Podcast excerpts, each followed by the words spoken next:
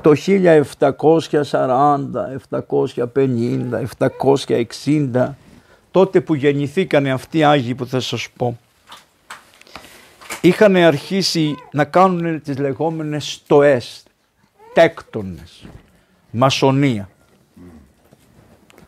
Αυτοί λοιπόν, ένα χαρακτηριστικό που είχαν είναι ότι αφήσανε το Χριστό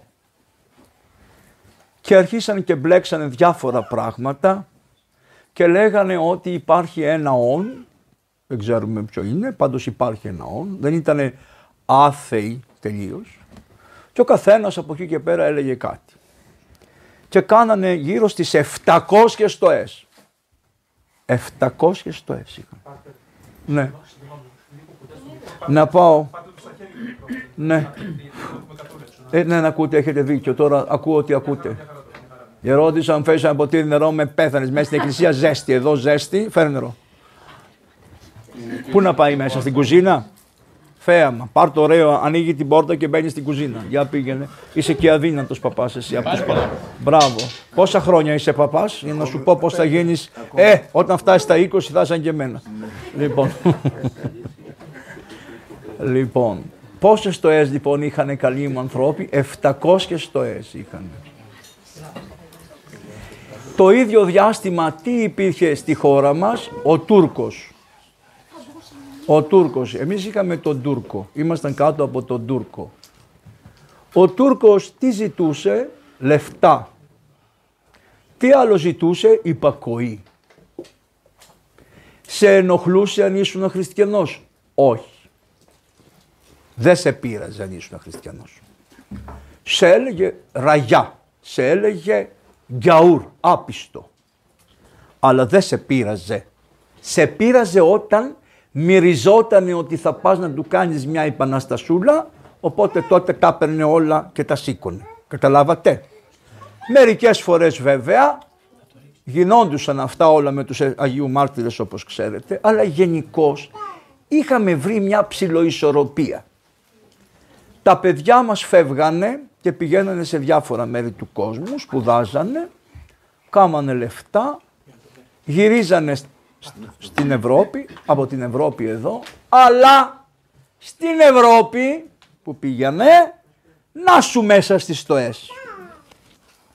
Μπήκανε στις στοές. Μασονία. Αυτοί λέγονται ότι στη μασονία βλέπανε το φως τους. Πώς λέγονται αυτοί?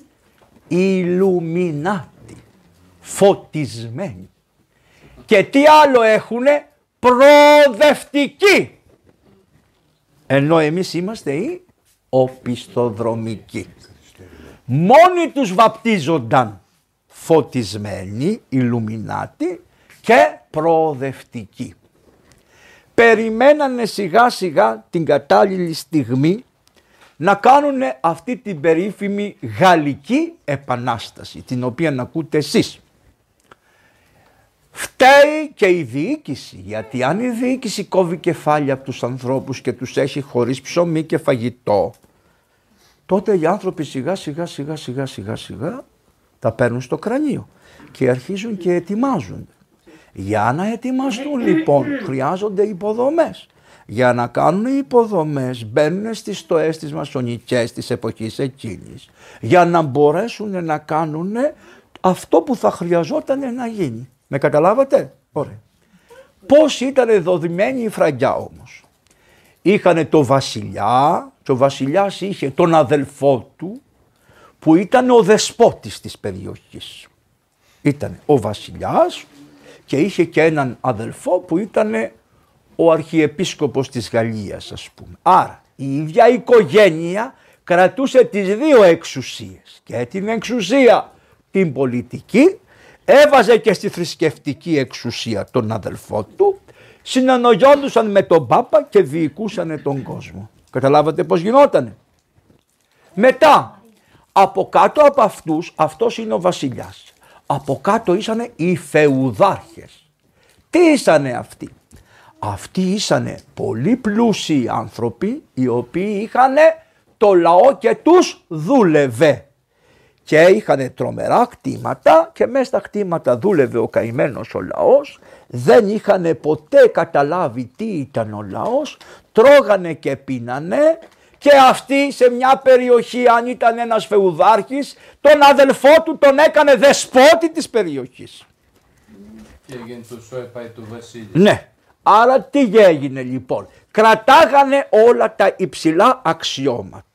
Από πού καταγόντουσαν αυτοί? Από τους λεγόμενους φράγκους του Καρλομάγνου. Τι σημαίνει τώρα φράγκος? Ο φράγκος ήτανε όσο Οστρογόθοι, Βυσιγόθοι, όλοι αυτοί οι οποίοι πήρανε το Δούναβι, το ποτάμι, και πήγανε προς τη Δύση και απλωθήκανε. Και τι κάνανε?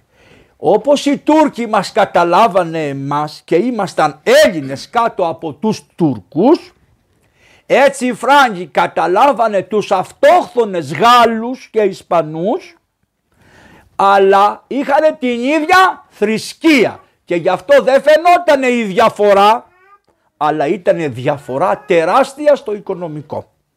Καταλάβατε? Επειδή ήσαν χριστιανοί, καθολικοί και οι μεν, καθολικοί και οι δε, δεν φαινόταν η διαφορά, ενώ αντίθετα σε εμάς, επειδή ήταν Τούρκος που είχε τη γης, ο Τούρκος είχε τα φέουδα, ο Τούρκος ο Πατησάχ είχε τα πάντα, εμείς ήμασταν κατηλημένοι. Είναι ακριβώς το ίδιο πράγμα, αλλά επειδή είχαν την ίδια θρησκεία δεν το χαμπαριάζανε οι άνθρωποι ότι στην πραγματικότητα υπάρχει μια τρομερή διαφορά δουλική.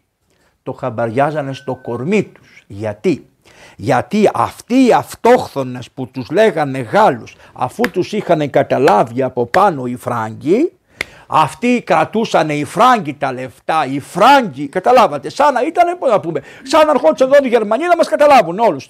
Μπορεί να ήταν χριστιανοί οι Γερμανοί, χριστιανοί και εμείς, αλλά εμείς ήμασταν δούλοι και κάτω από τους Γερμανούς όταν ήρθαν οι Γερμανοί εδώ. Δεν τους ενδιαφέρε καθόλου τους Γερμανούς ότι ήμασταν χριστιανοί. Να μην σου πω ότι δεν πηγαίναν και την Ορθοδοξία καθόλου. Μας το καταλάβατε? Σας τα φέρνω με παραδείγματα της σημερινής εποχής για να τα δείτε πώς δούλεψαν τα πράγματα. Αυτοί λοιπόν άρχισαν να διαδίδουν κάποιες μεταξύ τους ε, πώς το λένε, ιδέες, ότι δηλαδή οι άνθρωποι είμαστε όλοι ίσοι. Σωστό είναι αυτό. Ίσοι είμαστε. Ποιος το είπε ότι δεν είμαστε ίσοι? Όλοι οι άνθρωποι έχουμε δικαίωμα στην ελευθερία. Πώς τη λέγανε τη λέξη ελευθερία? Λιμπερτά. Και ότι όλοι όμαστε, είμαστε αδελφοί. Ισότης, αδελφότης, ελευθερία. Καταλάβατε? Αυτά τα διαδίδανε. Και είχαν αρχή που τα διαδίδανε τώρα στους κατακτημένους. Διότι αυτοί ήσανε και πιο πολλοί. Ακούστε πόσοι ήσανε. Ήτανε πενήντα, σαράντα, ας πούμε τριάντα εκατομμύρια δούλοι, και είχαν την περιουσία δέκα χιλιάδες άνθρωποι. Γιατί τώρα είναι διαφορετικά. Καταλάβατε? Τος, όπως λέει, σόιπαει το βασίλειο. Κατά πρώτον θέλω να ευχαριστήσω τον δεσπότη σας που μου έδωσε την άδεια να έρθω. Μην το λες αυτό, έλειπε, γιατί μπορούσε να πει Παπαβαγγέλη μαζέψου και μην πας πουθενά. Πρώτον, όπως μου το λένε μερικοί σιγά σιγά. Δεύτερον, αυτά που σας λέγω είναι τα ιστορικά, όλα τα ιστορικά. Θα δείτε σιγά σιγά πώς δουλεύει και πού έφτασε αυτό το κακό και μέχρι σήμερα. Και ποιοι άνθρωποι σηκωθήκανε απέναντι αυτού του κακού. Το να έχουμε ελευθερία είναι καλό πράγμα. Το να έχουμε αδελφοσύνη, καλό πράγμα είναι. Το να έχουμε ισότητα, πολύ καλό πράγμα είναι. Ωραίο, είναι αυτό κακό? Όχι, αυτά είναι πολύ καλά. Τι έγινε τώρα? Έπρεπε να ξεσηκωθούν οι χιλιάδες των ανθρώπων που ήσανε δούλοι εναντίον ποιον? Των γεωκτημόνων και του βασιλιά. Και αυτό έγινε, όπως ξέρετε, με τη Βαστίνη, και το έτος για να το θυμάστε είναι χίλια επτακόσια ογδόντα εννιά. ένα, επτά, οκτώ, εννιά. Ξεσηκωθήκανε και κάμανε την περίφημη Γαλλική Επανάσταση. Τι κάνανε εκείνη την ημέρα? Πρώτον, μπήκανε στη Βαστίλη και την κρεμίσανε. Πόσους φυλακισμένους είχε η Βαστίλη? Αυτά τα μεγάλα κάστρα που βλέπετε είχανε επτά φυλακισμένους όλο κι όλο μέσα, και ο ένας δεν ήθελε να βγει γιατί λέει έχω κάνει έγκλημα, δεν θέλω να βγω από εδώ μέσα. του λέγανε αυτοί. Λιμπερτά! Ελευθερία! Μα τι ελευθερία, ελευθερία για έναν που είναι πολιτικό κρατούμενος, ναι, αλλά για μένα που έχω κάνει έγκλημα, με έχω σκοτώσει άνθρωπο, τι λιμπερτά, δεν υπάρχει λιμπερτά για μένα. Ρε βγες έξω και εσύ του λέγανε, που βγαίνουν όλοι, βγες και εσύ. Τι έγινε λοιπόν, ελευθερία ναι, αλλά του αλουνού που είχε σκοτώσει το παιδί ο άλλος, του έλεγε και αυτού είσαι ελεύθερος. Μα πώς είμαι ελεύθερος αφού είχα σκοτώσει το παιδί του άλλου και σύμφωνα με τον νόμο, όχι του βασιλιά, τον νόμο έπρεπε να είμαι μέσα. Αυτό είναι η πρώτη πράξη που έγινε στη Βαστή. Μετά τι κάνανε, μπήκανε στα μοναστήρια. Πήρανε τα λείψανα όλα των Αγίων, τα κλεμμένα από την Κωνσταντινούπολη το χίλια διακόσια τέσσερα.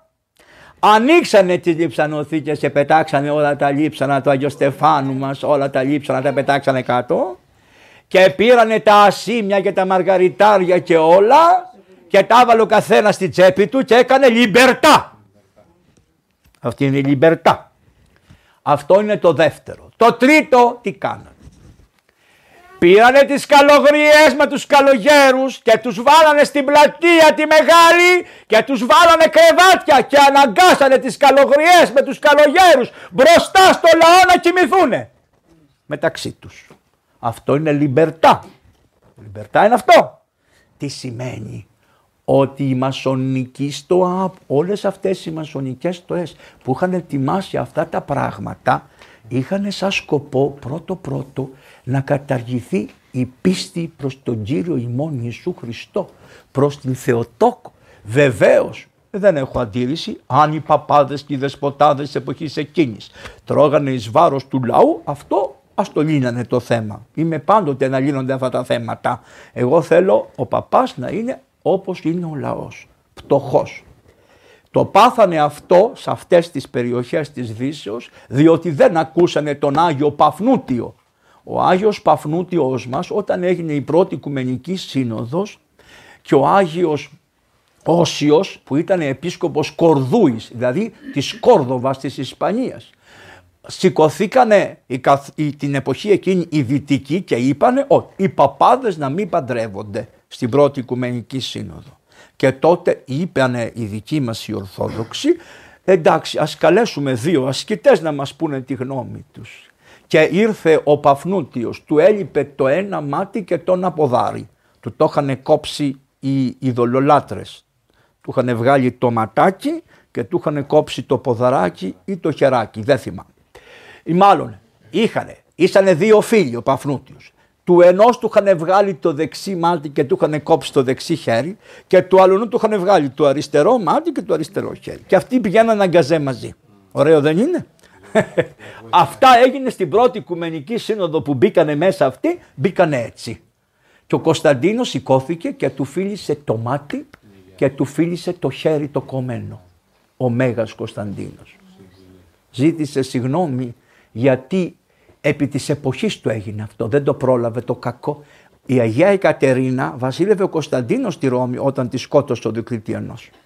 Δεν το πρόλαβε το κακό στην Ανατολή. Στη Δύση τους έφερε ησυχία. Ούτε λίγο ούτε πολύ λοιπόν ζητήσανε οι, καθολ... οι λεγόμενοι καθολικοί τώρα, παλιά ήταν ήμασταν ένα πράγμα, οι Ορθόδοξοι αυτοί, και είπανε ότι οι παπάδες να μην παντρεύονται, να είναι όλοι άγαμοι. Και σηκώνεται αυτός ο καλόγερος, ο ασκητής και λέει: ακούστε να δείτε, είστε βλαμμένοι. Αν θέλετε οι παπάδες να είναι όλοι απάντρευτοι, να πάτε να βρείτε αγγέλους στον ουρανό, να τους κατεβάσετε με το ζόρι στη γη, να σας κάθονται να σας λειτουργάνε. Πάτε καλά, τους είπε.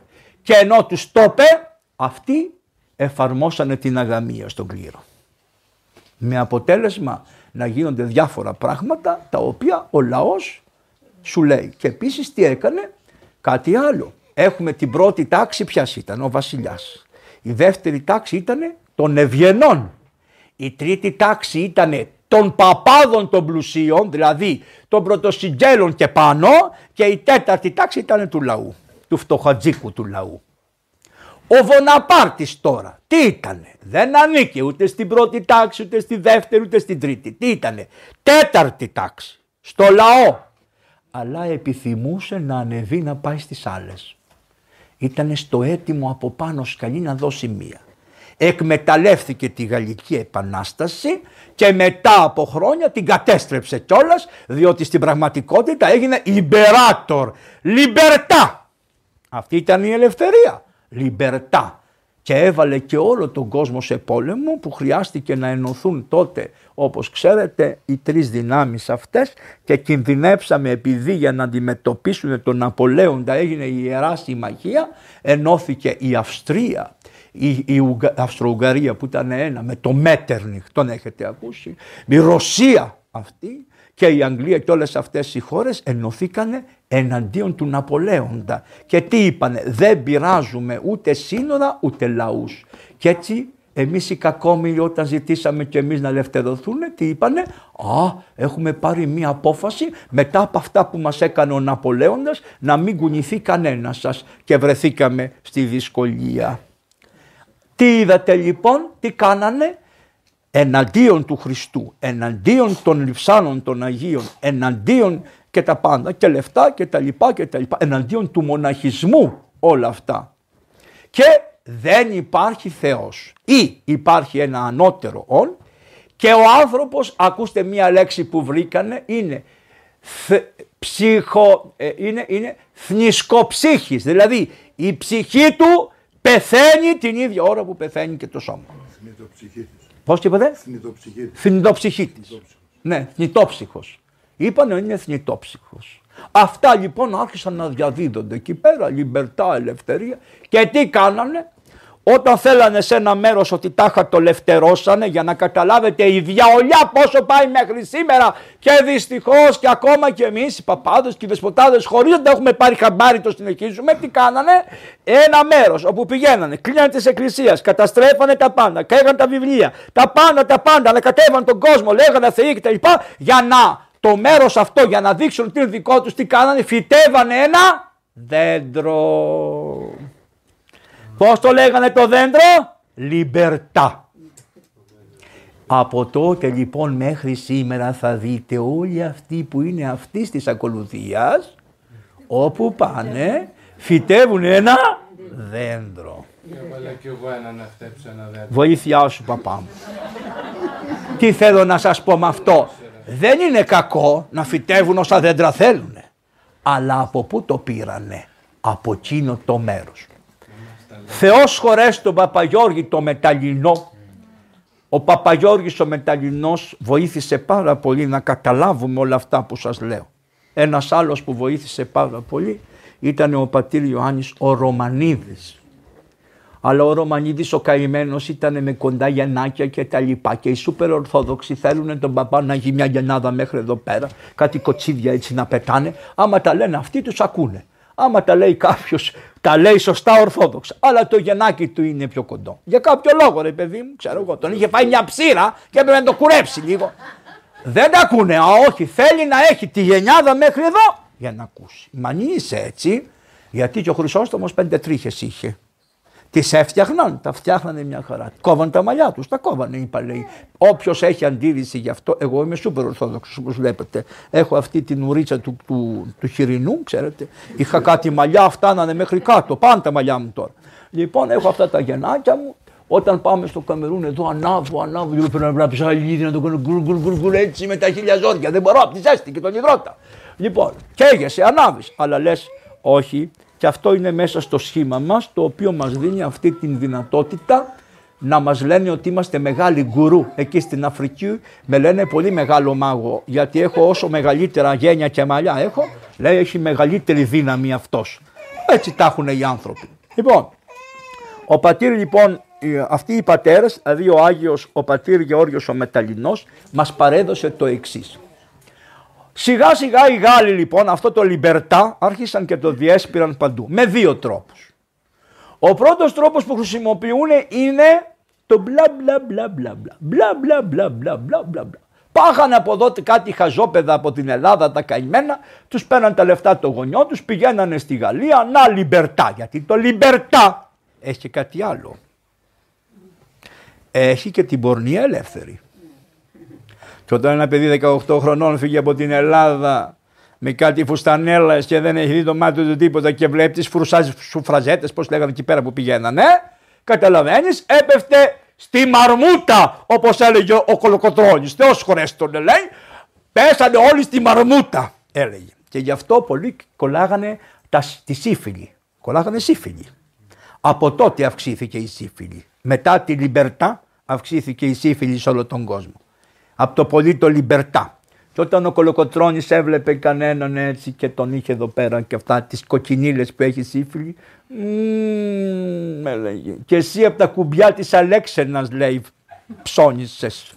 Γιατί ήταν στον Άφλιο μια Αλέξενα, η κυρία εκδιδότανε και οι στρατιώτες πέραν το μισθό και πηγαίναν όλοι στην Αλέξενα και μετά από τρεις μήνες να τα καρούμπαλα από τη σύφυλη στο πρόσωπο και έλεγε ο Κολοκοτρώνης, μωρέ και εσύ από την Αλέξενα. Και αυτά είναι τα περίφημα κουμπιά της Αλέξενας που έχετε ακούσει. Δεν τα έχετε ακούσει? Τα κουμπιά της Αλέξενας τι είναι? Αυτές οι συφυλιδικοί ροδάνθοι που κάνει η σύφυλη στα κεφάλια των ανθρώπων, όλα αυτά από την πολίτη Λιμπερτά. Λιμπερτά, Λιμπερτά, φτάσανε παντού. Το καταλάβατε?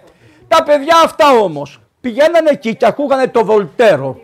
Ο Βολτέρος ήταν ένας σοφός. Είχε πολλούς σοφούς η Ευρώπη. Αυτοί λοιπόν οι άνθρωποι όμως δεν ξέρανε τι είναι η Ορθοδοξία μας και δεν ξέρανε αυτή την ωραία θεολογία μας και δεν ξέρανε αυτό που λέει η Εκκλησία μας. Αυτοί οι άνθρωποι λέγανε ότι ο Θεός είναι κακός. Πιστεύανε, η Δύση πιστεύει ότι ο Θεός είναι κακός. Ο Θεός είναι τιμωρός. Αυτό είναι πολύ βαθύ και είναι και πάρα πολύ άρρωστο. Και τέτοιο Θεό δεν τον θέλει κανένας. Πώς δεν το πιστεύω σήμερα. Και, ναι, Πάτερ, έχεις δίκιο. Και, γιατί ήρθε αυτό μετά από εκεί εδώ. Λοιπόν, καταλάβατε, πιστεύαν ότι ο Θεός είναι κακός. Γιατί? Γιατί το έχω πει πολλές φορές, ένα πρόβλημα που έχουμε είναι η γλώσσα. Η γλώσσα έχει μεγάλη σημασία. Άμα δεν, το Ευαγγέλιο έχει γραφτεί στην ελληνική γλώσσα. Η, ευρω... η μετάφραση των Εβδομήκοντα είναι στην ελληνική γλώσσα. Όταν ο Άγιος Αυγουστίνος, επίσκοπος Ιππώνος, μετέφρασε και έκανε την περίφημη Βουλγάτα που ξέρετε στα λατινικά μεταφράστηκε η Παλαιά Διαθήκη. Έκαμε και αυτός ο καημένος ένα λάθος. Ο Θεός είπε το εξής, ότι παιδιά μου, λέει, να μην φάτε από αυτό τον καρπό, γιατί αν φάτε θα πεθάνετε. Θα πεθάνετε. Ενώ το μετέφρασε ο Άγιος Αυγουστίνος ως εξής. Εάν φάτε θα σας σκοτώσω. Προσέξτε τι λέει.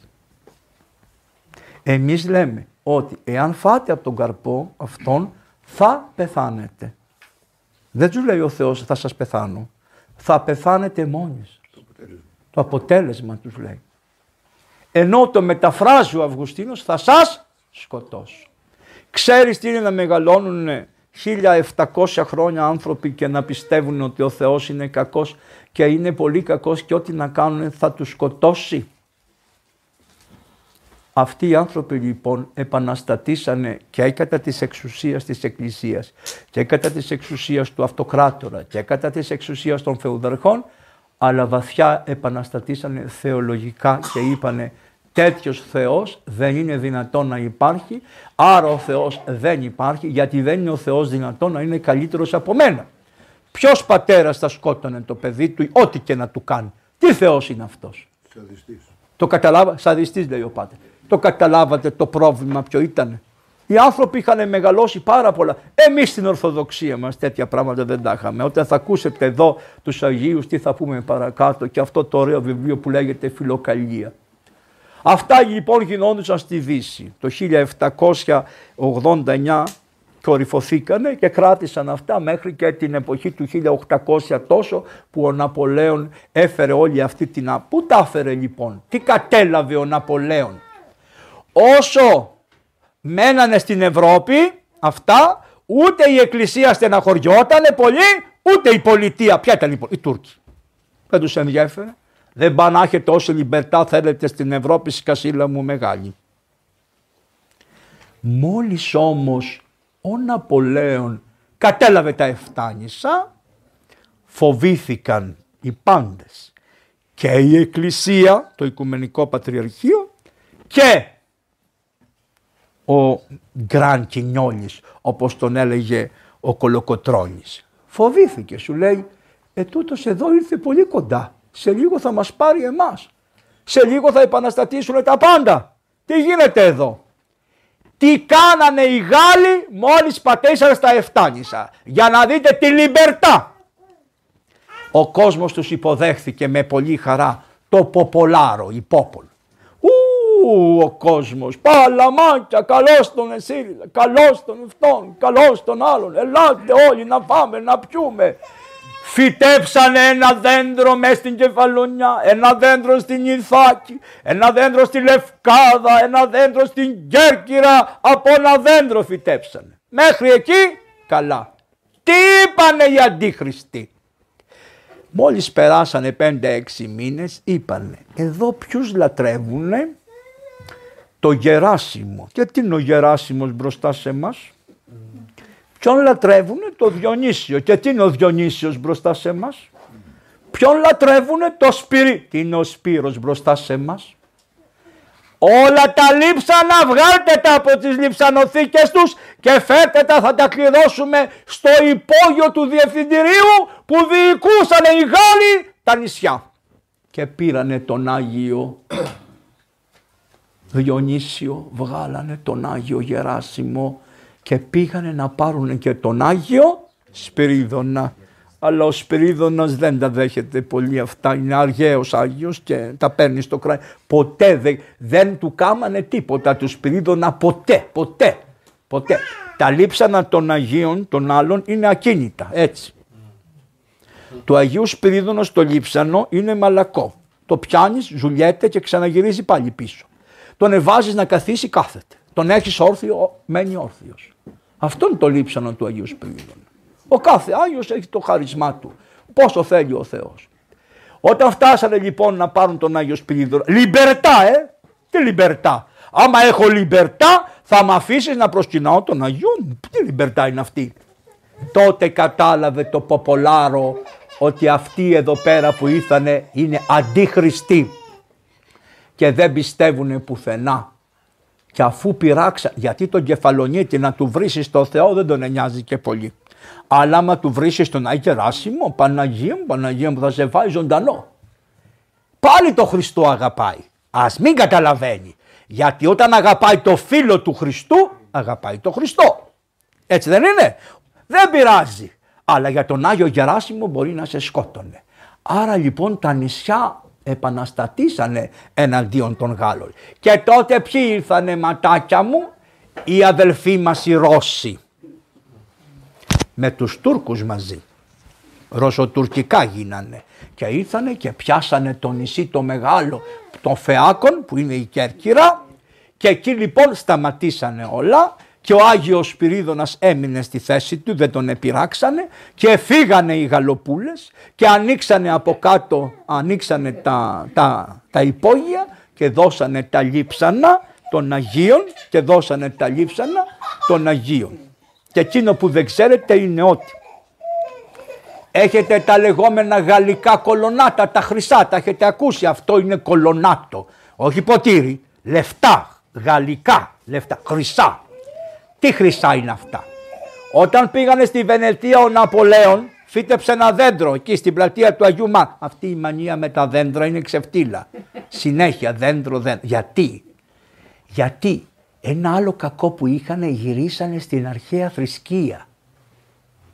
Θυμάστε τους Γαλάτες, το χοντρό, τον, αστερ, τον Οβελίξ και τον Αστερίξ, θυμάστε. Τι πίνανε αυτοί, ένα μαγικό. Ποιος το φτιάχνε, ο Δριάδης. Από πού είναι, τι σημαίνει Δριάς, τι σημαίνει δέντρο. Καταλάβατε, γυρίσανε και στην παλιά θρησκεία των Δριίδων. Γι' αυτό φυτεύανε δέντρα. Και φέρανε τα δέντρα και τα φυτεύανε στους Ορθοδόξους. Και ο κόσμος το ποπολάρο έλεγε μπράβο, ζήτω, λιμπερτά, λιμπερτά. Αυτή είναι η λιμπερτά, βρε. Αυτή είναι η λιμπερτά. Να αφήσεις τον Χριστό να πας με το διάολο. Αυτή είναι η λιμπερτά. Και τότε πήρανε, λένε στον δόγη της Βενετίας, τον ταπεινώσανε πάρα πολύ και του λένε του δόγη της Βενετίας, στα υπόγεια του Αγίου Μάρκου έχεις όλο το χρυσό που έκλεψες από την Αγία Σοφιά. Φέρ το χρυσάφι εδώ να το κάνω με κολονάτα, για να πληρώσουμε την, την, την εκστρατεία, να φτάσουμε στη Ρωσία και να πιάσουμε τη Συρία και να πάμε στην Αιγυπτό. Μετά χρυσ... Δηλαδή ο κλεμμένος χρυσός της Αγίας Σοφιάς, αντί να τον ευ... πούνε ότι φέρτε τον εδώ να τον σώσουμε, αφού σώθηκε από το χίλια τετρακόσια πενήντα τρία μέχρι το χίλια επτακόσια ενενήντα που, ενενήντα πέντε που πήγε ο, πώς το λένε αυτός ο, ο, ο Βοναπάρτης, να πει το σώσαμε, να το σώσουμε ρε παιδιά, να τα ασφαλίσουμε αυτά και αν θα πάρουμε την πόλη να τα πάμε σιγά. Όταν πήγαινε ο Ρήγας ο καημένος, ποιος είναι εδώ από το Ρήγα το χωριό, εσύ. Όταν πήγαινε ο Ρήγας στο Βοναπάρτη και όταν πήγαινε ο Κοραής στο Βοναπάρτη, του έλεγε ο Βοναπάρτης «Λιμπερτά, εμείς είμαστε εδώ, θα σε βοηθήσουμε, θα, σε, θα ελευθερώσουμε τη χώρα σας, εμείς ετοιμάζουμε να φέρουμε το στρατό μας και τα λοιπά». Και ο κακομοίρης ο Ρήγας τον επίστεψε, αλλά γρήγορα τον ξεπίστεψε. Ο Κοραής μέχρι τέλους ήτανε γαλοπούλα, να μην πω του κερατά, γαλοπούλα. Κοιτάξτε όμως ο Θεός πώς τους τιμωρεί. Το Ρήγα τον αγαπάνε όλοι. Τον αγαπάνε όλοι. όλοι. Τον Κολοκοτρώνη τον αγαπάνε όλοι. όλοι. όλοι. Τι τάφο έχει ο Κολοκοτρώνης, άμα πάτε στην Αθήνα. Τόσο. Έχει πάντα το καντήλι αναμένο. Περνάνε οι χριστιανοί και του ανάβουν το καντήλι. Το Μαύρο Παπαντρέου το καντήλι είναι, δεν το ανάβουνε. Είναι ωραίος τάφος, μόλις μπαίνεις τον έχουν τον Ανδρίκο εκεί πέρα ξάπλα. Ωραίος γράφει, αλλά το καντήλι δεν ανάβει. Του Κολοκοτρώνη ανάβει. Του Κοραή ο τάφος είναι όσο είναι το μοναστήρι σας. Τόσο μεγάλος είναι.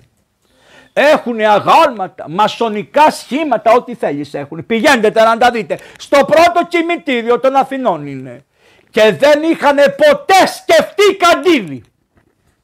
Και πας και λες εδώ μέσα, σε αυτό το μαυσολείο το ψυχρό, ποιος είναι χωμένος ρε παιδί μου. Και βλέπεις αδαμάντιος Κοραής. Αυτός ασπάστηκε τον τρόπο, σκέπτεσθε, ότι θα πρέπει να αλλάξουμε λίγο τη θρησκεία. Να κάνουμε τις ακολουθίες πιο μικρές. Να κάνουμε το διοικητικό της Εκκλησίας πιο απλό. Να κάνουμε τη μουσική μας λιγάκι πιο... Τα βιβλία μας να είναι... Και... Όπως έλεγε και ο Άγιος Κοσμάς ο Αιτωλός, έλεγε ότι θα φωτιστείτε και μετά θα ελευθερώσετε την Ελλάδα. Και τον κατηγορούνε οι νοεποχίτες. Το ίδιο έλεγε και ο Κοραής. Θα σας φωτίσουμε με τα σχολεία. Και αφού περάσουν ο φωτισμός με το σχολείο, μετά από σαράντα πενήντα χρόνια μπορείτε να κάνετε την επανάσταση και να πιάσει. Δεν συμφωνούσαν με την επανάσταση αυτοί οι δάσκαλοι που ήρθαν από την Ευρώπη. Παρόλο που εμείς τους έχουμε ο Κοραής. Και ενώ όλοι έχουν το χρώμα, στο στόμα τον Κοραή, ο τάφος του, γιατί οι αρχαίοι Έλληνες τι λέγανε.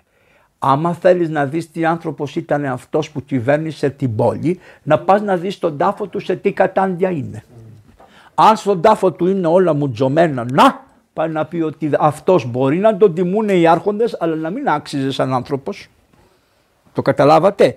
Από τους τάφους πώς τους περιποιούνται οι άνθρωποι δείχνουν τι ήταν αυτός ο άνθρωπος που έμεινε στην ιστορία. Σας έκανα λοιπόν τώρα να δείτε. Αυτά ήσανε μέχρι τα Επτάνησα. Όμως διάφορα ελληνοπουλάκια που πηγαίνανε εκεί και ερχόντουσαν πίσω στην πατρίδα άρχισαν να φέρνουν αυτές τις ιστορίες περί λιμπερτά. Δεν πειράζει, ελευθεριά θέλω. Ναι, αλλά δεν υπάρχει και Θεός. Τι Θεός, υπάρχει ένα μεγάλο όν που κυβερνάει τα σύμπαντα, ε, καλά, όλοι είμαστε ένα, πανθενισμός, ευτούτο, προγονολατρία. Γυρίζουν όλοι και λέγανε η αρχαία Ελλάδα. Δεν υπάρχει ρωμαϊκό Βυζάντιο, τέλος πάντων Ρωμιοσύνη, Ελλάδα, τα Μάρμαρα. Η Αθηνά. Γι' αυτό αρχίζουν και λυσάνε και αρχίζουν και βαφτίζουν τα παιδιά με αρχαία ελληνικά ονόματα τα οποία ήσαν τόσο ανόητοι αυτοί, πιστεύαν ότι εμείς δεν έχουμε Άγιο Σόλωνα, μα έχουμε και Σόλωνα Άγιο. Τους βαφτίζανε λοιπόν Σόλωνα, Αρμόδιο, Αριστογείτονα, κάνανε αυτή τη δουλειά για να φέρουν αυτά τα ονόματα τα αρχαιοελληνικά μέσα στο γένος για να πούνε ότι ο ελληνισμός χάθηκε. Μετά το, το, το τριακόσια δεκαπέντε που έγινε αυτό το σύμφωνο του Κωνσταντίνου, που τριακόσια δεκατέσσερα που έγινε η ανεξιθρησκεία, από εκεί και πέρα ο ελληνισμός χάθηκε και φανερώθηκε εδώ στο χίλια οκτακόσια είκοσι ένα. Τόσα χρόνια ελληνισμός δεν υπήρχε και τον, ανα, τον, ανα, τον φέρνουμε εμείς ξανά. Που αυτό είναι μεγάλο ψέμα για μόνο δύο λόγους.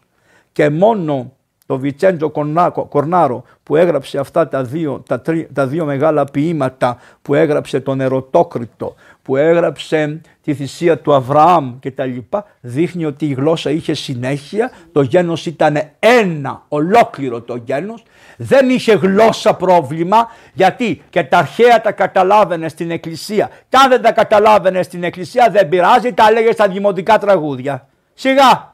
Πόσα δημοτικά τραγούδια έχουν τόσες αρχαίες λέξεις. Μιλάνε κάτι άνθρωποι στην Κύπρο και λένε τόσες ωραίες λέξεις αρχαίες που μένεις. Εγώ όταν πήγα στην Κρήτη μου λέγανε ο ψάργας. Και λέω φαίνεται χθες το βράδυ αυτοί φάγανε ψάρι. Ο ψάργας ξέρετε τι, σημαία, τι σημαίνει. Ο ψε αργά. Εχθέ, δηλαδή είχε, ο ψε σημαίνει ότι πέρασε η ώρα. Ο ψε. Όχι απλώς πέρασε η ώρα, είχε παραπεράσει. Ο ψε αργά. Δηλαδή, ο ψίας γενομένης, ο ψίας, δεν λέει. Ε, ε, δεν το λέει. Το βλέπετε τη λέξη. Την έχουμε τη γλώσσα και τις ομηρικές λέξεις τις έχουμε ακόμα συνέχεια. Αυτοί νομίζανε ότι εμείς επειδή είμαστε κάτω από την τουρκοκρατία τρώγαμε κουτό χαρτό και περιμέναμε τους Φράγκους να μας πούνε τι να κάνουμε. Που όσες φορές ήρθαν εδώ, γιατί ποιος τα πήρε τα αγάλματα από τον Παρθενώνα. Ποιος τα πήρε, τα πήρα εγώ, ποιοι τα πήρανε, αυτοί, τα αγγλάκια, φραγκάκια είναι αυτά, προσέξτε τα. Οι πραγματικοί Βρετανοί είχαν καταληφθεί από τους Νορμανδούς, τους Φράγκους και πήρανε τη λέξη Άγγλοι για να λένε ότι είναι αυτόχθονες, δεν είναι αυτόχθονες, οι Βρετανοί τους, κατε... τους είχαν κάτω.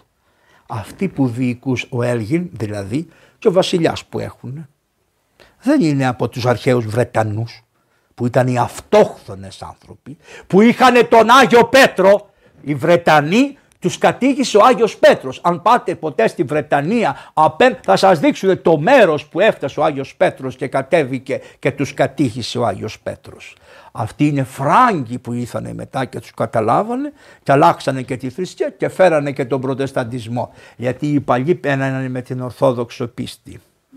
Οι Ιρλανδοί που δεν είχαν τη δυνατότητα να τους πλακώσουν οι αυτοί μείνανε με το λεγόμενο καθολικισμό, αλλά στην πραγματικότητα μείνανε με την αρχαία Ενωμένη Εκκλησία που απλώς επειδή διαιρέθηκε και δεν είχαμε την ευκαιρία της επικοινωνίας χάσαμε τους Ιρλανδούς, αλλά ο μοναχισμός τους, η ασκητικότητά τους, οι αρετές τους, οι Άγιοι τους είναι από τους πιο ωραίους Αγίους. Ας σας πω για έναν ωραίο Άγιο που είχαν, έναν Άγιο εκεί, Κολούμπα το λέγανε, βέβαια δεν πειράζει, Κολούμπα. Όχι Κολοτούμπα των πολιτικών, Κολούμπα. Λοιπόν, αυτός ο Άγιος Κολούμπα έφτιαξε ένα μοναστήρι και στο μοναστήρι είχε τριακόσιους καλογέρους και ήταν τριακόσιοι καλόγεροι και τους έβαλε να κουβαλάνε τις πέτρες.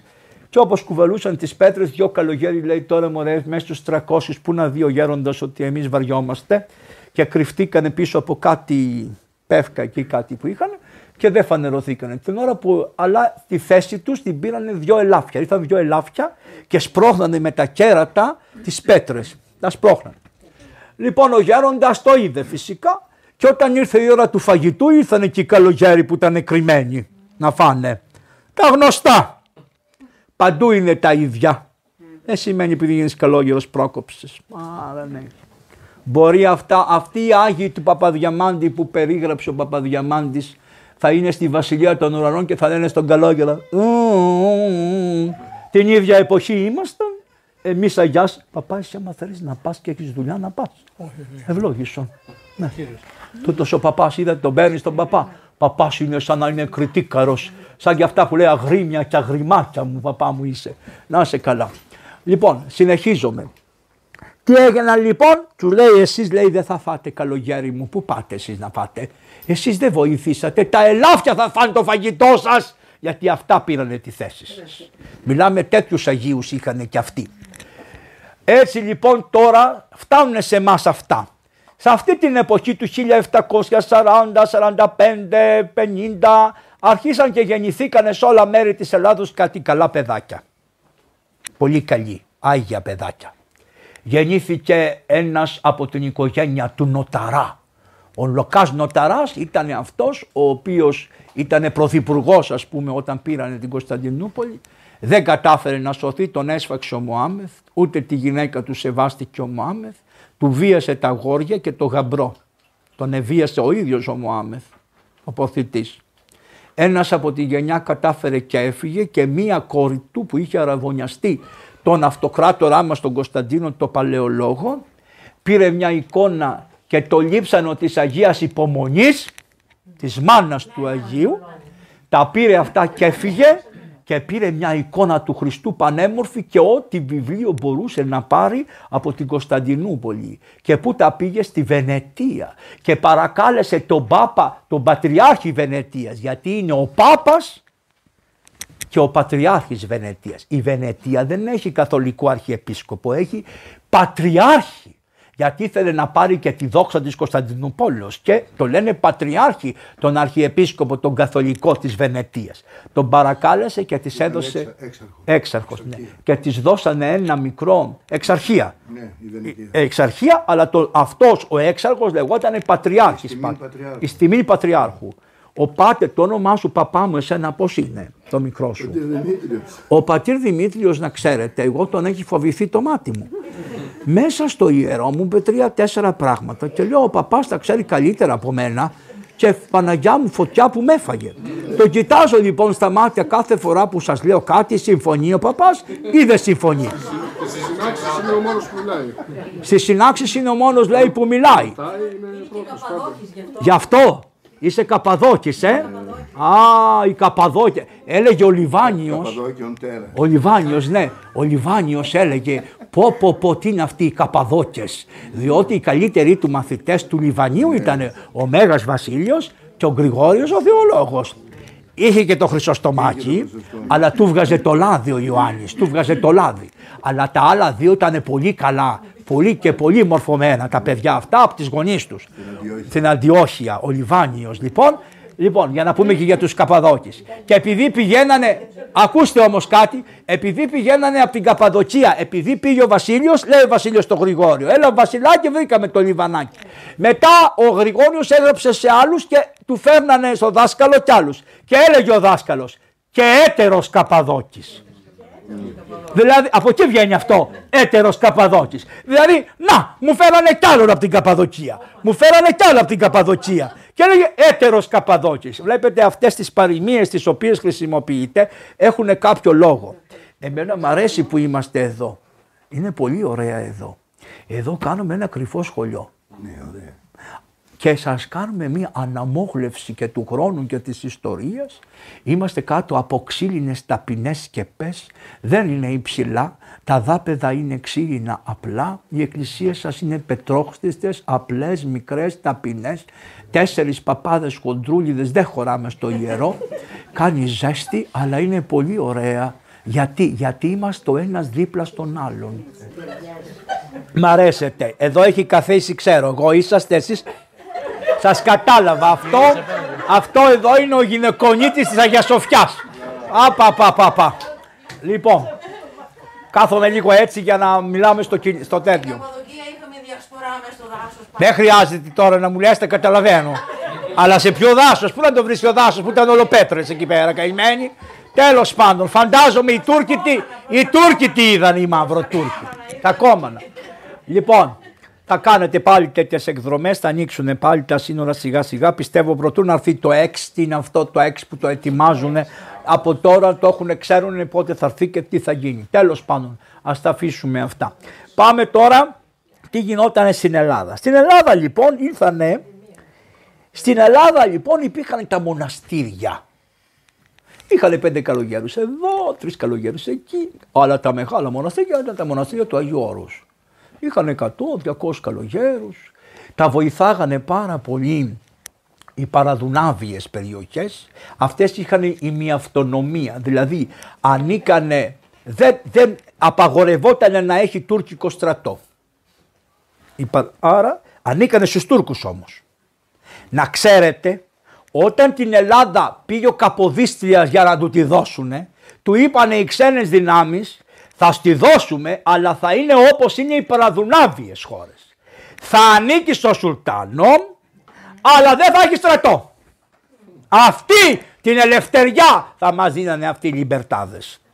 Και είπε ο Καποδίστριας, εγώ τέτοιο κράτος δεν το παίρνω. Θα κόψετε το λαιμό σας, εγώ τέτοιο πράγμα δεν το παίρνω. Όχι. Κίνησε γη και ουρανό να το πάρει ως ελεύθερο κράτος. Και αφού του το δώσανε ως ελεύθερο κράτος, μέχρι που να υπογράψουν τα σύνορα, είπε όλοι σας πάρτε ό,τι μπορείτε, κάντε μάχες και ας μην τις νικήσετε, απλωθείτε στα σύνορα ώστε να λέω ότι οι Έλληνες δεν έχουν κατευνάσει την Επανάσταση, θα πάρουν, είναι και στη θέση, καταλάβατε, ώστε να μπορώ να, να συζητώ και να λέω δώστε μου και αυτό το κομμάτι, δώστε μου και εκείνο το κομμάτι, δώστε μου και εκείνο το κομμάτι, γιατί εκεί γίνονται μάχες, οι Έλληνες αγωνίζονται, δεν έχουν καταθέσει. Το καταλάβατε τι έκανε ο Καποδίστριας. Είναι πολύ μεγάλο πρόσωπο ο Καποδίστριας, να ξέρετε. Μας βοήθησε, μας έφτιαξε πατρίδα, αγαπούσε το Χριστό μας. Τι είπες, πάτερ? Ήταν Ορθόδοξος χριστιανός. Πήγαινε κάθε μέρα στην εκκλησία, κάθε Κυριακή διάβαζε τον εξάψαλμο πρωί-πρωί. Και έτσι τον εσκοτώσανε. Οι άθλοι την ώρα που πήγε στην εκκλησία τον εσκοτώσανε. Και τι είχε, ξέρετε τι έτρωγε όλη τη βδομάδα? Ένα πουλί, έτσι το έλεγε. Θέλω το πουλί μου να μου φέρετε. Και του φέρανε μία κότα και Τετάρτη και Παρασκευή δεν έτρωγε. Δευτέρα, Τρίτη, Πέμπτη, Σάββατο, Κυριακή επέναγε με ένα κοτοπουλάκι. Η ζωή του ήταν. Δεν πήρε ποτέ τα λεφτά του. Το μισθό του δεν τον πήρε ποτέ. Το έδωσε πάλι πίσω στο ελληνικό κράτος. Και το τι λεφτά έφερε ρούβλια, το τι έφερε στη χώρα δεν λέγεται. Και πόσα ορφανά της χώρας τα σπούδασε στην Ελβετία και τα φτιάξε. Τους έφτιαξε την Ελβετία ελεύθερη πατρίδα, να πάνε όλα τα λεφτά που έχουν όλοι να τα πηγαίνουν στην Ελβετία. Και εδώ ήταν ανάξια και ανίκανοι να τον δεχτούν τέτοιον άνθρωπο που τον δεχτήκανε εκεί στην Ελβετία, να τους φτιάξει μια Ελλαδίτσα να είναι η Ελβετία των Βαλκανίων. Καταστροφή. Αυτοί λοιπόν οι Άγιοι, αυτά τα παιδιά, να πας στο καλό βάτρι, να είσαι καλά.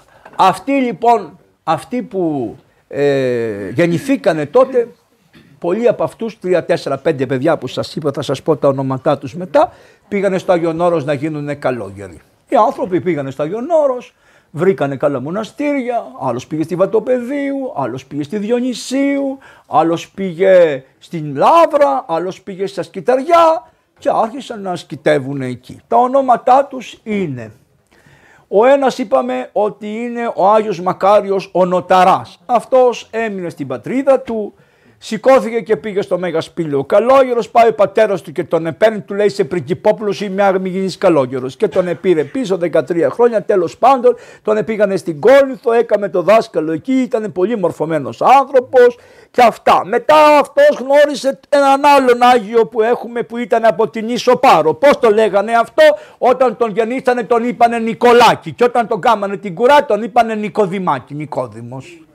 Νικόδημος, από την, από την Άξο, από την Άξο ήταν ο Νικόδημος. Θέλησε να γίνει καλόγερος και λέει άντε να γίνω καλόγερος και συνεννοιέται κρυφά με αυτόν που είχε το καράβι και του λέει θα έρθω την τάδε ώρα να με πάρεις να πάω στο μοναστήρι, θα πάω στο Άγιον Όρο, του λέει. Ναι, του λέει θα σε πάρω. Και όταν πήγε το καράβι είχε φύγει από μακριά. Και τους φώναζε ρε ελάτε πίσω, με ξεχάσατε, με αφήσατε εδώ πέρα. Και τι κάνει από την αγάπη που είχε? Πέφτει στο νερό και αρχίζει να κολυμπάει το παιδί. Και Και όταν το είδανε από το καράβι κάναν όπισθεν και τον ανεβάσανε και τον πήρανε τουρτουρίζοντας και τον κατεβάσανε στον Άθωνα στη Δάφνη και πήγε στη Διονυσίου και έβαλε μετάνοια και έγινε εκεί καλόγερος και του δώσανε το όνομα Νικόδημος και γνωρίστηκε με πολλούς από τους δασκάλους της Αθωνιάδος σχολής και είχε τόσο μόρφωση που είχε κρατήσει, ήταν στη βιβλιοθήκη της Αθωνιάδος σχολής και κράταγε τα βιβλία και διάβαζε ό,τι ήθελε, κρατούσε υποσημειώσεις, είχε τρομερό νου, τρομερό εγκέφαλο, τρομερό νου, απλο... πολύ. Θυμότανε τα πάντα, θυμότανε τα πάντα ο Άγιος αυτός. Και μια μέρα παρουσιάζεται ένα παιδάκι στρογγυλοπρόσωπο με ένα μουστακάκι έτσι εδώ πέρα. Πώς σε λένε σένα ρε, του λέει. Ρήγα με λένε, λέει αυτός. Από πού είσαι ρε, από το... Βελ... Ξέρω, ξέρω, από τα Σφεράς. Βελεστίνο, από τα Σφεράς λέει αυτός είμαι. Τι λες μανάρι μου, πώς ξέπεσες εδώ πέρα, του λέει ο Νικόδημος, ο Αγιορείτης. Λέει, εξέπεσα γέροντα, λέει εδώ πέρα, γιατί ναυάγησε το πλοίο και με έβγαλε το πλοίο εδώ πέρα και σώνει και καλά, του ήρθα λέει να δω λίγο εδώ πως είστε και τα λοιπά. Του λέει, μου δίνεις τα κλειδιά να δω τη βιβλιοθήκη. Και του λέει ο Άγιος Νικόδημος, πάρε τα κλειδιά. Και άνοιξε και βλέπε ό,τι βιβλίο θέλεις. Και είδε τα βιβλία. Και τα βιβλία βέβαια, επειδή δεν τα διάβαζαν πια πολύ, ποιος να τα διαβάζει, είχανε μουχλιάσει τα βιβλία. Και το γράφει σε ένα σημείο. Και λέει είναι δυνατόν τέτοιους θησαυρούς να έχει η πατρίδα μας και να μην μπορούμε να τα εκδώσουμε τα βιβλία, διότι δεν έχουμε... πιεστικό, πώς το λένε αυτό που εκδίδει τα βιβλία, τυπογραφείο στο Άγιον Όρος, στο Άγιον Όρος.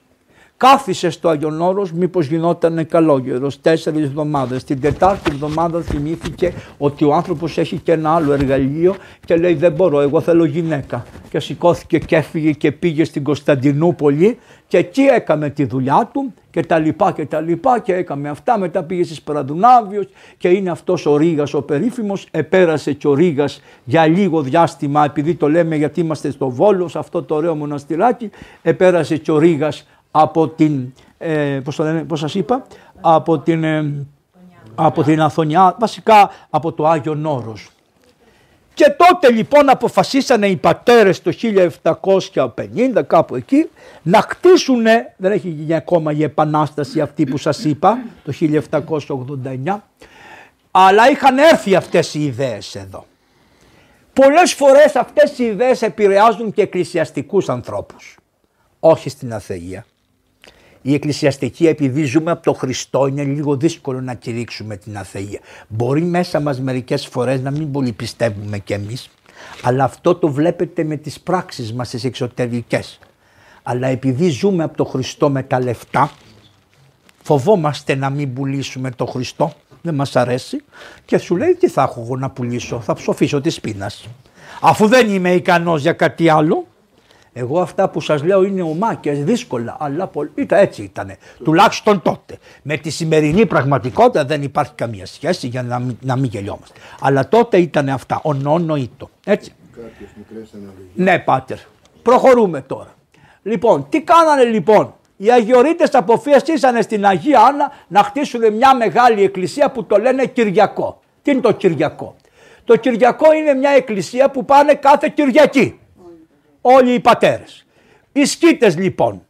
Έτσι και η σκήτη των Καυσοκαλυβίων είχε, την, είχε το, το Κυριακό της Αγίας Τριάδος όπου πήγαινε ο Άγιος Πορφυριός μας. Εκεί πήγαινε ο Άγιος Πορφυριός μας.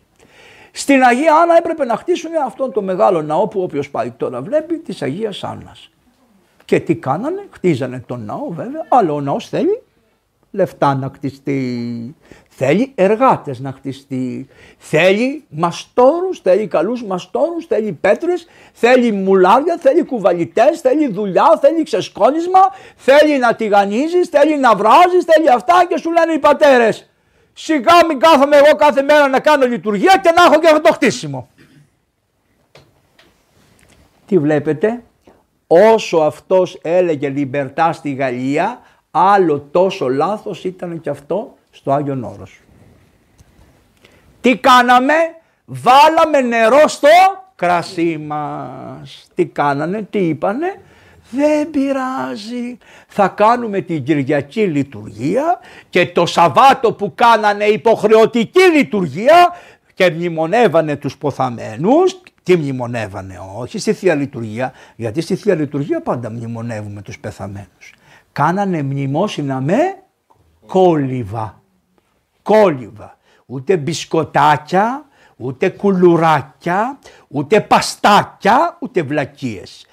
Κόλυβα. Κόλυβα. Σταράκι βρασμένο, που βάλε και ό,τι άλλο θέλεις, αλλά το κύριο υλικό θα είναι το σταράκι το βρασμένο. Τι σημαίνει αυτό? Ότι σπείρεται το σώμα και θα εγερθεί σώμα πνευματικό. Το σπέρνεις, είναι σύμβολος της Αναστάσεως το στάρι. Είπανε λοιπόν αυτοί, επειδή είμαστε κουρασμένοι και έχουμε πολλές δουλειές, θα κάνουμε τα κόλυβα την Κυριακή. Και τότε σηκωθήκανε καμιά δεκαριά τρελή και είπανε, ε όχι κι αυτό, είπαμε, ναι στα λεφτά, ναι να βγάζουμε τα λείψανα στον κόσμο και να πηγαίνουμε στον κόσμο να μαζεύουμε λεφτά να τα φέρουμε στα Λιονόρα για να χτίσουμε την Αγία, την Αγία Άννα, ναι σε αυτό. Ναι να πηγαίνουμε στον κόσμο και να μην ξέρουμε, να πηγαίνουμε Παρθένη και να γυρίζουμε με χίλιες σκέψεις, διότι άμα φύγεις από την Παρθενία που είσαι κλεισμένος στο Άγιον Όρος και πας στα χωριά γύρω γύρω και γυρίσεις να μαζέψεις λεφτά, να και μια γαλανομάτα, να και μια πρασινομάτα. Βλέπανε και παθαίνανε οι γεροντάδες τους όταν γυρίζανε αυτοί που είχαν πάει να μαζέψουν στα διάφορα μέρη του κόσμου. Και να σου πω και ένα ωραίο. Κάποιοι Ρώσοι στείλανε στη Ρωσία για να χτιστεί το ρωσικό, στείλανε στη Ρωσία με το χέρι του Αγίου Παντελεήμωνα, στείλανε τρία γουρουνάκια ρωσικά έτσι μεγάλο χοντρή, τον παπάδες, ωραίοι καλογέροι και κρατάγανε τα λείψανα και γυρίζαν στη Ρωσία να μαζέψουν λεφτά. Την ίδια εποχή είναι αυτά. Είχαν φτιάξει το τρένο, μόλις είχαν φτιαχτεί τα τρένα στη Ρωσία, το λέω αυτό μου αρέσει πάρα πολύ, και αφού μαζέψανε ό,τι είχαν να μαζέψουν, σου λέγανε αφού μαζέψαμε δικά μας είναι. Δικά μας είναι. Μα δεν είναι δικά σου αδερφέ μου. Πρώτο δεν τα είχε, σου τα έδωσε ο λαός. Και δεύτερος τα έδωσε ο λαός το όνομα του Αγίου.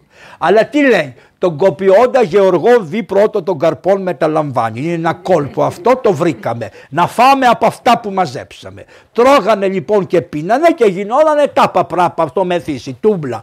Και ξαπλώνανε μέσα στο χιόνι και κάνανε έτσι. Και ένα βράδυ κατά λάθος ξαπλώσανε πάνω στις γραμμές του τρένου που ερχότανε το τρένο και ήτανε χιονιάς.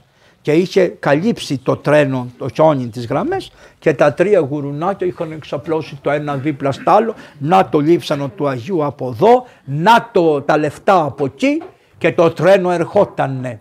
Και ξαφνικά το τρένο σταμάτησε, όχι σαν κι αυτό στα Τέμπη που δεν σταμάτησε ποτέ από τη βλακεία που μας δέρνει όλους και που τώρα ψάχνουν να βρούνε ποιος τις πταίει. Τις πταίει. Τις πταίει. Και όχι μόνο αυτό. Δεν φτάνει που τα παιδιά σκοτωθήκανε μια φορά.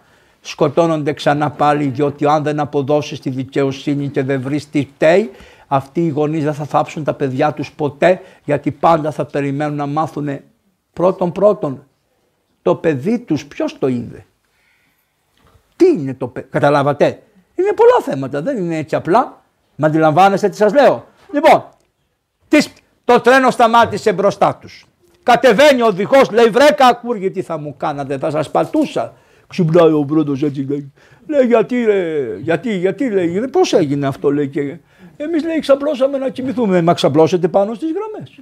Και λέει πώς δεν μας πάτησες. Λέει προηγουμένως ήταν μια κυρία μέσα στο τρένο και μου λέει πάτα φρένο, πάτα φρένο, πάτα φρένο, θα μου πατήσεις τα γουρουνάκια μου. Παναγία λέει. Κρασωμένα κιόλας θα τα φας και κρασωμένα θα είναι με το κρασάκι. Λοιπόν, τι σημαίνει αυτό? Ότι η Παναγία προστατεύει τα γουρουνάκια της και μέσα και έξω από τα Γιονόρος. Το είδατε. Αυτοί οι καλογέροι ξεσηκωθήκανε. Πρώτος ο Αφανάσιος ο Πάριος. Μετά ο Άγιος Νικόδημος ο Αγιορείτης, ο Νύφωνας, θα σας διαβάσω τα κολύβα. Και τι είπανε, τι τους κάνανε οι άλλοι. αυτοί που ήταν με τον Πατριάρχη, με τα ωραία ρούχα, με το στυλ, που είχαν τα λεφτά, που φτιάχνανε την εκκλησία και λοιπά και ξοδεύανε και αυτά και τα άλλα τα λοιπά, τους είπανε οι κολυβάδες. Δίνουνε σημασία στα κόλυβα που μπορούμε να τα κάνουμε και Κυριακή, δεν έγινε και τίποτα. Άρχισε μία γκρίνια στο Άγιον Όρος πολύ μεγάλη. Το ενενήντα τοις εκατό των μοναχών πήγανε με τους αντίκολυβάδες. Το δέκα τοις εκατό έμεινε με τους κολυβάδες. Αποφασίζει το Πατριαρχείο και κάνει μία σύνοδο μέσα στο Άγιον Όρος. διακόσιοι καλογέροι πήγανε, έξι αρχιερείς που εφησυχάζανε και δύο πατριάρχες. Και τι απόφαση πήρανε? Ότι αυτά που λένε οι κολυβάδες δεν είναι σωστά και να κάνουμε και κόλυβα και την Κυριακή. Και όποιος φέρνει αντίρρηση να σηκωθεί να φύγει από τα Άγιον Όρος, εξορίζεται να φύγει από τα Άγιον Όρος. Και κάτι καλά παιδάκια που ήσανε στην Αγία Άννα, καλογέροι, αντικολυβιστές, τι είπανε?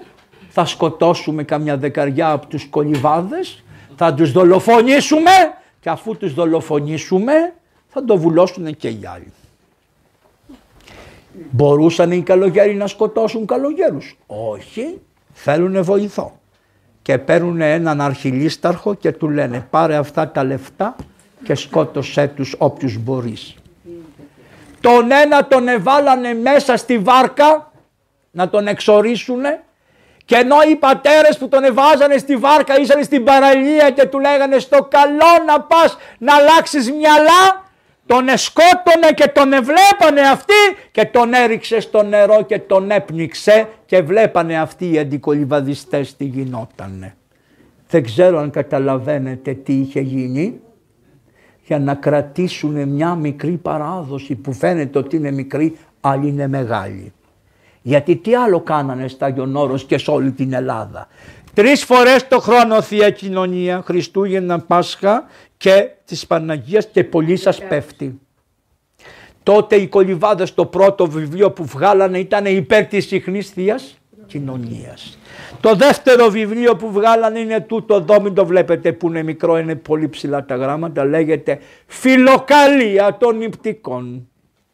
Το τρίτο βιβλίο που βγάλανε είναι τον Ευεργετίνο, που όταν εγώ πήγαινα στον παπά ε, Ευμένιο, ο Ευμένιος κάθε βράδυ διάβαζε τον Ευεργετίνο. Το καλοκαίρι ήταν με, τις, με, τα, με τα σόβρακα απ' έξω, κοιμότανε κάτω από ένα δέντρο και είχε εδώ πέρα το βιβλίο ανοιχτό έτσι και τον έπαιρνε ο ύπνος και έγραφε Ευεργετίνος και έκανε και καθόντουσαν οι κυρίες γύρω γύρω που πηγαίνανε να τον εδούνε και τον περιμένανε εκεί να τον εδούνε και ο γέρος μέσα στη ζέστη ιδρωμένος κρατούσε και κοιμότανε με τον Ευεργετίνο. Έτσι γίνανε Άγιοι με αυτά τα βιβλία και με τη διδασκαλία, γιατί αυτοί ήσανε και θεοφόροι πατέρες. Τα ζούσανε και τα φτιάξαν τα βιβλία. Δεν τα φτιάξανε με δικά τους. Τον Αγίο Πατέρων ήτανε. Αλλά τι κάνανε? Καθίσανε, τα μελετήσανε, βγάλανε αυτά τα κεφάλαια που ήταν απαραίτητα για τη χριστιανική ζωή, ειδικά την προσευχή το Κύριε Ιησού Χριστέ λεησόν με. Και τι έγινε? Άμα μένανε μέσα στα Άγιον Όρος, μόνο οι Αγιορείτες θα τα ξέρανε αυτά. Κανονίζει ο Θεός το διωγμό τους να φύγουνε και αφού φύγανε διασκορπιστήκανε στα πέρατα. Πού πήγανε? Στην Πάρο. Πρώτα. Πάρος. Τι φτιάξανε? Ένα μοναστήρι που λέγεται Λογκοβάρδα. Από εκεί ο πρώτος λοιπόν λεγότανε Φιλόθεος που το φτιάξε τη Λογκοβάρδα. Και μετά γενεά γενεών έγινε ο Άγιος Φιλόθεος ο Ζερβάκος που κράτησε την Ορθόδοξο πίστη και που την έχει κρατήσει ορθόδοξο, την Ορθόδοξο πίστη και ακόμα δεν τον αγιοκατατάσσουν γιατί σου λένε ήταν λιγάκι αυστηρός και δεν το καταπίνουμε και πολύ. Λογκοβάρδα λοιπόν, Πάρος. Η Πάρος ποιον εγέννησε? Μόνο τον Άγιο αυτόν που έχουμε. Ποιον γέννησε? Αυγουστίνο Καβιώτη. Άμα θέλετε ή δεν θέλετε, κολυβάς είναι ο Αυγουστίνος.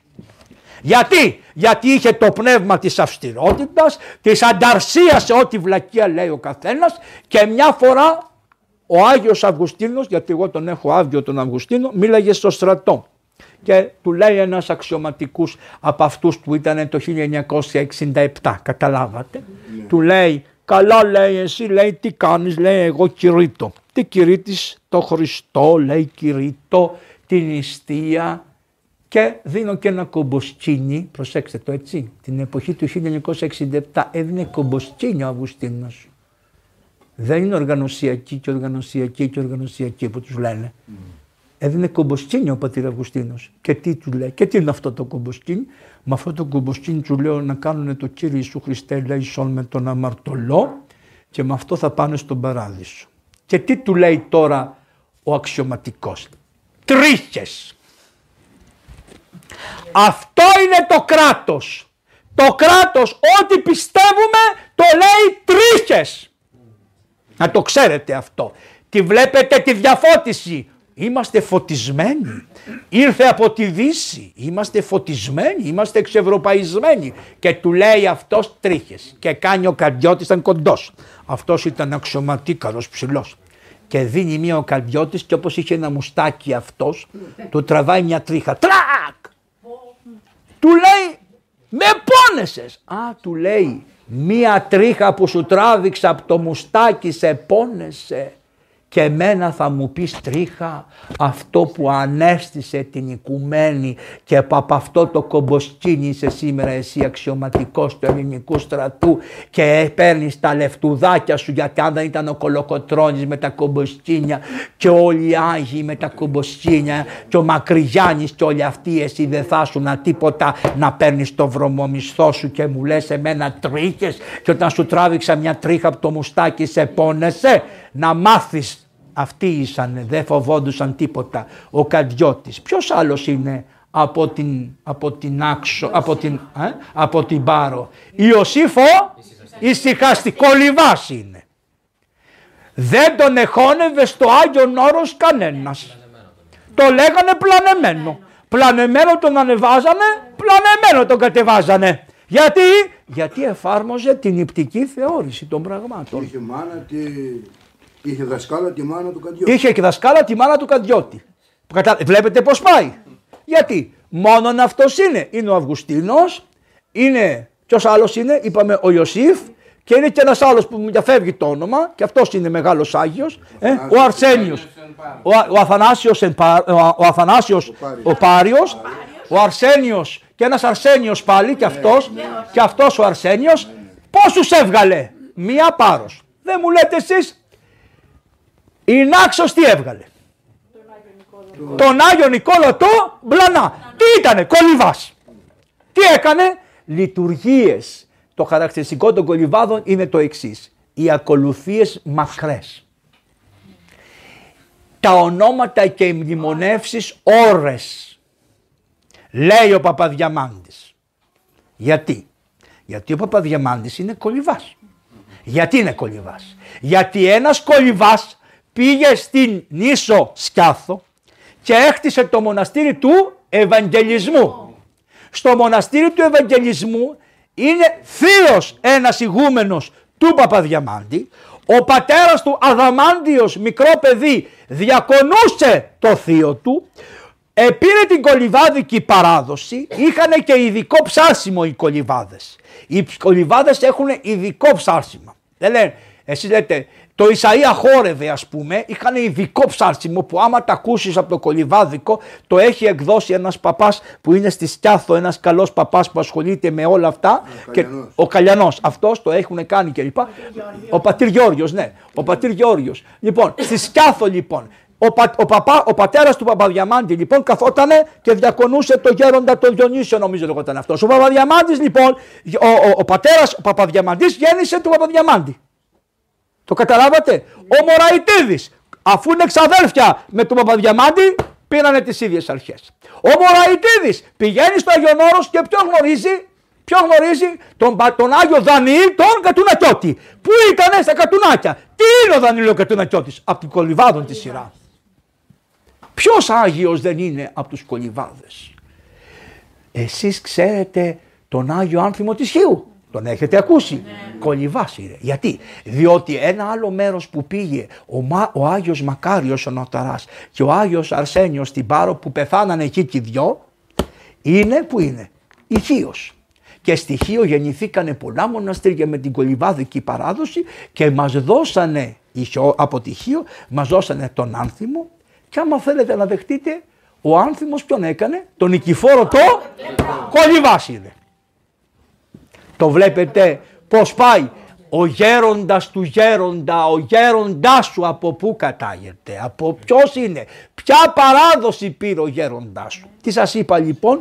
Πρώτον, διαβάζανε όλα τα πατερικά, χαρακτηριστικό των κολυβάδων. Δεν δεχόντουσαν πολύ την αρχαία μυθολογία καθόλου, δεν τις κουβεντιάζανε. Δεύτερον, τους λέγανε ότι ήταν εναντίον της επιστήμης. Δεν λέγανε ότι είμαι εναντίον της επιστήμης. Τι λέγανε? Ακούστε ένα ωραίο που έλεγε ο Παπαϊφρέμου Κατουνακιώτης. Εγώ, λέει, δεν είμαι εναντίον των μαθηματικών. Είμαι κατά του αθέου μαθηματικού. Mm. Το πρόβλημά μου δεν είναι ούτε η φυσική, ούτε η χημεία, ούτε η βιολογία. Καμιά επιστήμη δεν βλάπτει την Εκκλησία. Θα το ακούσετε μετά στο τέλος. Όσοι αντέξετε, ιδάλλως θα το κάνουμε αύριο το πρωί. Λοιπόν, καμιά, καμιά επιστήμη δεν με βλάπτει εμένα. Εμένα με βλάπτει ο άθεος μαθηματικός που παίρνει τα μαθηματικά και χρησιμοποιεί τα μαθηματικά για να μου πει την αθεία. Μα δεν είναι τα μαθηματικά την αθεία. Εσύ θα αφήσεις να κάνεις τα μαθηματικά και εγώ από το μυαλό που μου έδωσε ο Θεός θα κρίνω τι θα κάνω. Το πρόβλημα λοιπόν δεν ήταν ότι οι κολυβάδες δεν θέλανε. Τι δεν θέλανε? Αυτό που είπε ο Παπουλάκος που τον κυνηγήσανε μέχρι θανάτου και η Ιερά Σύνοδος και ο βασιλιάς και όλοι να τον σκοτώσουν, γιατί ο Παπουλάκος είχε σχέση με τον αυτόν που σας είπα που ήταν στο, στην, στη, στη Σκιάθο. Είχαν σχέση αυτοί. Και όχι μόνο αυτό, αλλά κάποιος κολυβάς που πήγε, πήγε στην Ύδρα. Και έφτιαξε ένα μοναστήρι του προφήτη Ηλία. Στο μοναστήρι του προφήτη Ηλία εξορίσανε τον Κολοκοτρώνη και τον βάλανε εκεί μέσα. Και ο Κολοκοτρώνης ο κακομοίρης τον είχανε σε ένα, σε ένα κελί μέσα και οι καλογέροι του πηγαίνανε φαγητό. Και ένα από τα καλά που έκανε η κυβέρνηση δεν ήταν ότι τον εξορίσανε μόνον εκεί πέρα, δεν ήταν η εξορία, αλλά οι δεσποτάδες εποχής εκείνης είπανε και εξορία θα είσαι και ακοινωνισία. Δεν θα σε κοινωνάνε. Mm. Ωραία εκκλησία. Εκελώς. Τι δουλειά? Εργαλειοποιήθηκε η εκκλησία από την πολιτεία. Εργαλειοποιήθηκε. Πότε θα ζητήσουμε συγγνώμη σαν εκκλησία για την εργαλειοποίησή μας από όλους αυτούς? Πότε? Πού είναι ο Κολοκοτρώνης να του βάλουμε μια μετάνοια, να του πούμε συγγνώμη που σου απαγορεύαμε να κοινωνήσεις? Μεγάλη Πέμπτη δεν κοινωνούσε, το ξέρετε. Και τι κάνανε οι καλογέροι κολυβάδες? Λέγανε στους στρατιώτες που τον εφυλάγανε, έρχεται μια ωραία γυναίκα από κάτω. Τρέχανε αυτά τα χαζά να δούνε και έτρεχε ο παπάς με τη Θεία Κοινωνία και το κοινώναγε. Δεν υπάκουε στην απόφαση. Ο παπάς. Ο παπάς δεν υπάκουε στην απόφαση των ανωτέρων εκκλησιαστικών αρχών και το κοινωνούσε το γέρο.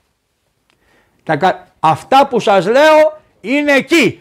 Όπου πάτε θα σας τα πούνε. Ταν, ταν, ταν. Αυτό είναι κολυβάδικη παράδοση. Όχι, το κράτος το χρειαζόμαστε, το αποδεχόμαστε και τα λοιπά όλα, ναι. Συναλληλία με το κράτος, ναι. Το κράτος εκεί και εμείς εδώ. Δεν θα πειράξουμε ούτε ένα κόμμα από την Αγία. Εδώ για τα κόλυβα έγινε αυτό το πράγμα.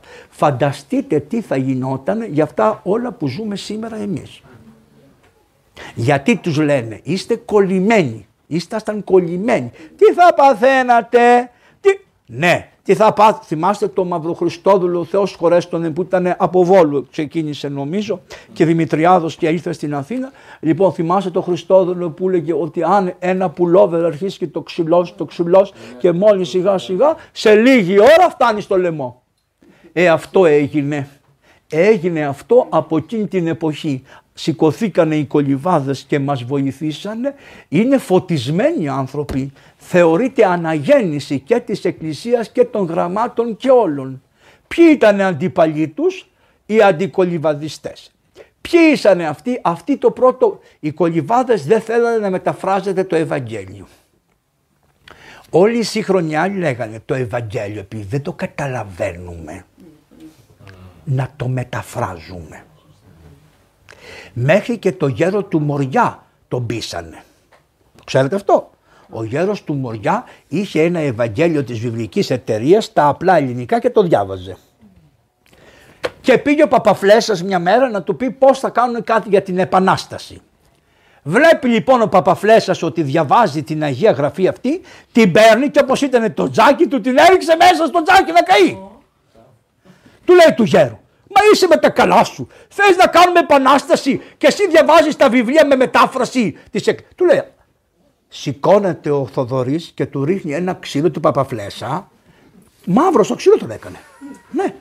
Τι σημαίνουν όλα αυτά? Για να δείτε. Γιατί είναι φυσιολογικοί άνθρωποι, φυσικοί άνθρωποι. Σου λέει, μου πήρες το βιβλίο και μου το πέταξες στη φωτιά χωρίς να με ρωτήσεις. Λιμπερτά! Λιμπερτά! Έχω δικαίωμα! Έχω δικαίωμα. Το βλέπετε το δικαίωμα. Και του λέει ο Παπαφλέσσας, βρε μαύρο κακομοίρη, δεν χρειάζεται να καταλαβαίνεις τι λέει το Ευαγγέλιο. Αφού το κάνεις το Ευαγγέλιο, του λέει. Και του λέει ο Κολοκοτρώνης, έλα που θέλω βλάμη να το καταλαβαίνω και τι λέει. Και του λέει, καλά, δεν πειράζει, θα σου φέρω ένα καινούριο. Και του αγόρασε άλλο και του πήγε. Το ξύλο το θυμάται. Και κάθε φορά που μαλώνανε με τον Κολοκοτρώνη, ίσως και γι' αυτό τον έβαλε στη φυλακή. Ο, ο Παπαφλέσσας τον έβαλε στην Ύδρα φυλακή. Αν το ξέρετε αυτό. Ήταν υπουργός των εκκλησιαστικών. Καταλάβατε. Το ξύλο που του έδωσε ο άλλος με τα χέρια το πλήρωσε, μου φαίνεται. Ωμα, τι θέλω να σας πω με αυτά. Απλώθηκε παντού. Τι απλώθηκε? Η φιλοκαλία.